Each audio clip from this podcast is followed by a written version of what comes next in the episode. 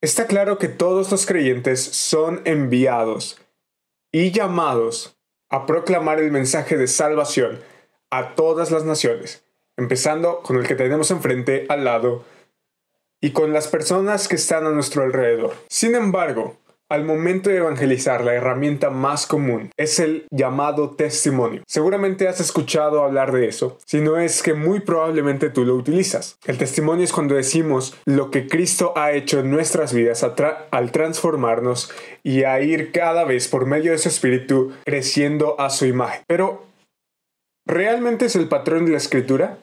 ¿Cómo debería ser nuestro testimonio? ¿Cómo deberíamos contarle a los demás lo que Jesucristo ha hecho en nuestra vida? Juan capítulo 1, verso 19 dice, este es el testimonio de Juan. Así que vamos a ver el patrón de un testimonio en la escritura. Ahora, ¿quién es Juan? ¿Es Juan el que está escribiendo el Evangelio? No. El versículo 6 es un poco más claro. Vino al mundo un hombre enviado por Dios, cuyo nombre era Juan. Este vino como testigo para testificar de la luz, a fin de que todos creyeran por medio de él. Así que vemos que el, testimonio tiene el propósito de creer. Sin embargo, todavía no hemos definido que es un testimonio bíblico. Lo que sí sabemos es que es testificar de la luz, a fin de que todos creyeran por medio de él. Está hablando de Juan. No era él la luz. Juan no es la luz, sino que vino para dar testimonio de la luz, para proclamar la luz verdadera, que al venir al mundo alumbra a todo hombre. Entonces ya sabemos quién es Juan. Es un hombre enviado por Dios, que viene como testigo para testificar la luz, a fin de que todos crean por medio de ese testimonio. E idealmente ese debería ser la meta y el objetivo de nuestro testimonio. Y ahora, ¿Por qué Juan de repente está escribiendo esto? Bueno, este es el testimonio de Juan cuando los judíos enviaron sacerdotes y levitas de Jerusalén a preguntarle, ¿Quién eres tú? Uno podría preguntarse por qué mandan a líderes religiosos, como eran los sacerdotes y los levitas, desde Jerusalén, desde la capital, para preguntarle a Juan quién era. Resulta ser que Juan, como hemos visto en episodios pasados, particularmente en Mateo capítulo 3 y Lucas 3, Hemos visto cómo Juan está bautizando en agua a los judíos, cosa que solo estaba reservada para los gentiles. Vimos que esto era un símbolo de genuino arrepentimiento. Así que preguntaron, ¿quién eres tú? Y él confesó, y no negó, pero confesó, yo no soy el Cristo. Esto es, yo no soy el Mesías a quien ustedes esperan, yo no soy el Salvador del mundo. Pero ¿acaso eso fue lo que preguntaron? No, lo que preguntaron fue, ¿quién eres tú? Y la respuesta de Juan se basó en no quién era él, sino en quién no era él. Para Juan no era importante quién era él, sino quién era el Cristo. Y definitivamente no era él. Entonces, ¿qué? Le preguntaron. ¿Eres Elías? Y él dijo, no lo soy, porque se creía que Elías vendría antes del Mesías. ¿Eres el profeta? De nuevo, esta es una cita de Deuteronomio 18, 15 y 18, donde Moisés dice que vendría un profeta tal y como él. Pero Juan dice no. Entonces, verso 22, le preguntaron, ¿quién eres? Ya que tenemos que dar respuesta a los que nos enviaron. ¿Qué dices de ti mismo? Ahora, ese es un problema que se vuelve de identidad personal. ¿Qué dices de ti mismo? Juan le respondió. Vamos a ver qué dice Juan. ¿Quién es Juan? Yo soy la voz que clama en el desierto, enderecen el camino del Señor como dijo el profeta Isaías. Es un simple mensajero que está proclamando, estén listos, enderecen el camino del Señor. Estén listos porque el Señor viene pronto. Era un mensajero. No era importante quién era él, porque lo importante era quién venía detrás de él. ¿Acaso importa quién anuncia la llegada del rey? No, el que importa es el rey. Verso 24. Los que habían sido enviados eran de los fariseos y le preguntaron entonces, ¿por qué bautizas? Si tú no eres el Cristo, ni Elías, ni el profeta, ¿con qué autoridad haces esto? Verso 26. Juan le respondió, yo bautizo en agua. Pero entre ustedes está uno a quien ustedes no conocen. Y uno esperaría que Juan diera más argumentación de por qué bautiza en agua. Lo que no saben ustedes es que está uno a quienes ustedes no conocen. Él es el que viene después de mí. Él es el Señor está en medio de ustedes, en medio de ustedes está Dios encarnado y ustedes no tienen ni idea. A quien yo no soy digno de desatar la correa de la sandalia. ¿Por qué dice esto Juan? Bueno, resulta ser que desatar la correa de la sandalia era una tarea únicamente reservada por los esclavos más bajos. Un discípulo no podía desatar la correa de la sandalia de su maestro. Ni siquiera un esclavo judío podía hacerlo, sino el esclavo extranjero, el esclavo más bajo. De manera que Juan está diciendo, yo no soy digno ni siquiera de la tarea más baja para el esclavo más bajo. Así de importante era aquel que habría de venir, a quien Juan estaba anunciando. Estas cosas sucedieron en Betania, al otro lado del Jordán, donde Juan estaba bautizando. Ahora, hasta aquí que estamos aprendiendo. Iniciamos con este es el testimonio de Juan y terminamos con estas cosas sucedieron en Betania. Y en medio de todo esto está Juan negándose a sí mismo, negándose a exaltarse, a dar un mensaje de autoproclamación, sino que más bien dice, yo no soy el Cristo, pero Él es el importante, el que viene después de mí, a quien yo anuncio, ese es quien ustedes deben de conocer, porque ustedes no lo conocen, pero está en medio de ustedes.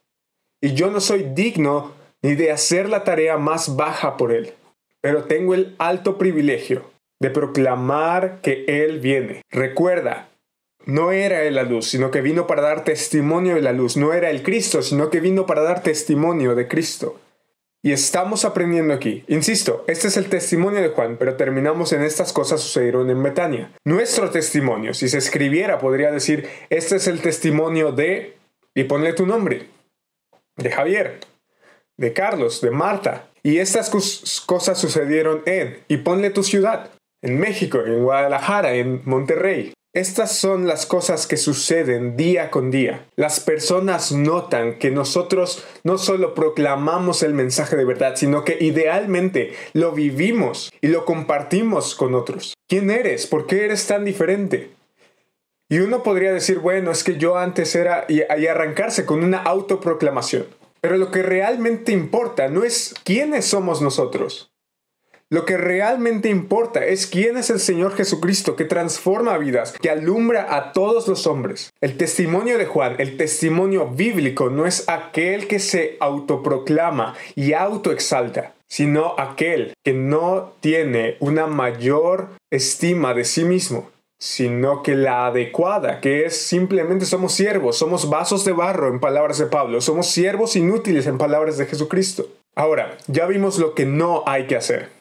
Pero vamos a ver lo que sí hay que hacer. Al día siguiente, Juan vio a Jesús que venía hacia él y dijo, ahí está. Juan apunta la atención hacia aquel quien es, ¿qué cosa? El Cordero de Dios que quita el pecado del mundo. Es la propiciación por nuestros pecados y no solo por los nuestros, sino por los de todo el mundo. Primero de Juan 2.2. Él es el siervo sufriente, que como oveja fue llevado al matadero. Aquel por quien por su llaga somos curados. Es el sacrificio sustitutivo perfecto para reconciliarnos con Dios.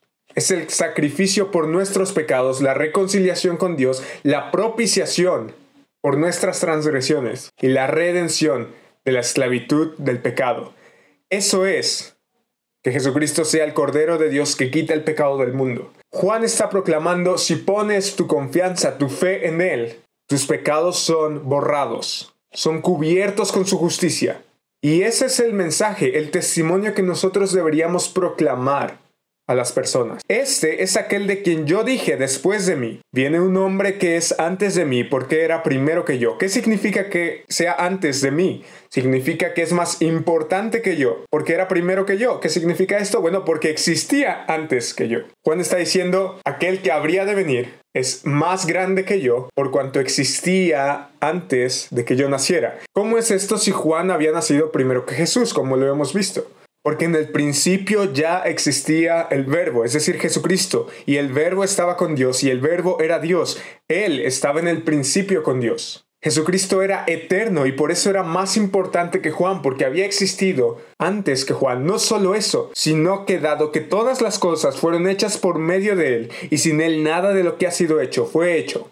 Juan había sido creado por el Cordero de Dios que quita el pecado del mundo. Y eso es maravilloso porque Juan tenía el mensaje de que aquel que lo había creado podía rescatarlo. Yo no lo conocía, pero para que él fuera manifestado Israel. Por esto yo vine bautizando en agua. Es decir, mi testimonio, lo que yo hago, mi tarea, mi llamado, todo apunta a dar a conocer a Jesucristo. Y eso es lo que deberíamos nosotros anhelar. Nuestro llamado como discípulos de Jesucristo es dar a conocer a Jesucristo. Nuestro testimonio no debe ser una autoproclamación, sino una exaltación de lo que es Jesucristo. Es el Cordero de Dios que murió por nuestros pecados y el Cordero de Dios victorioso que un día regresará. Ese es el testimonio que la Escritura nos manda a dar a los no creyentes. Juan también dio testimonio diciendo, he visto al Espíritu que descendía del cielo como paloma y se posó sobre él.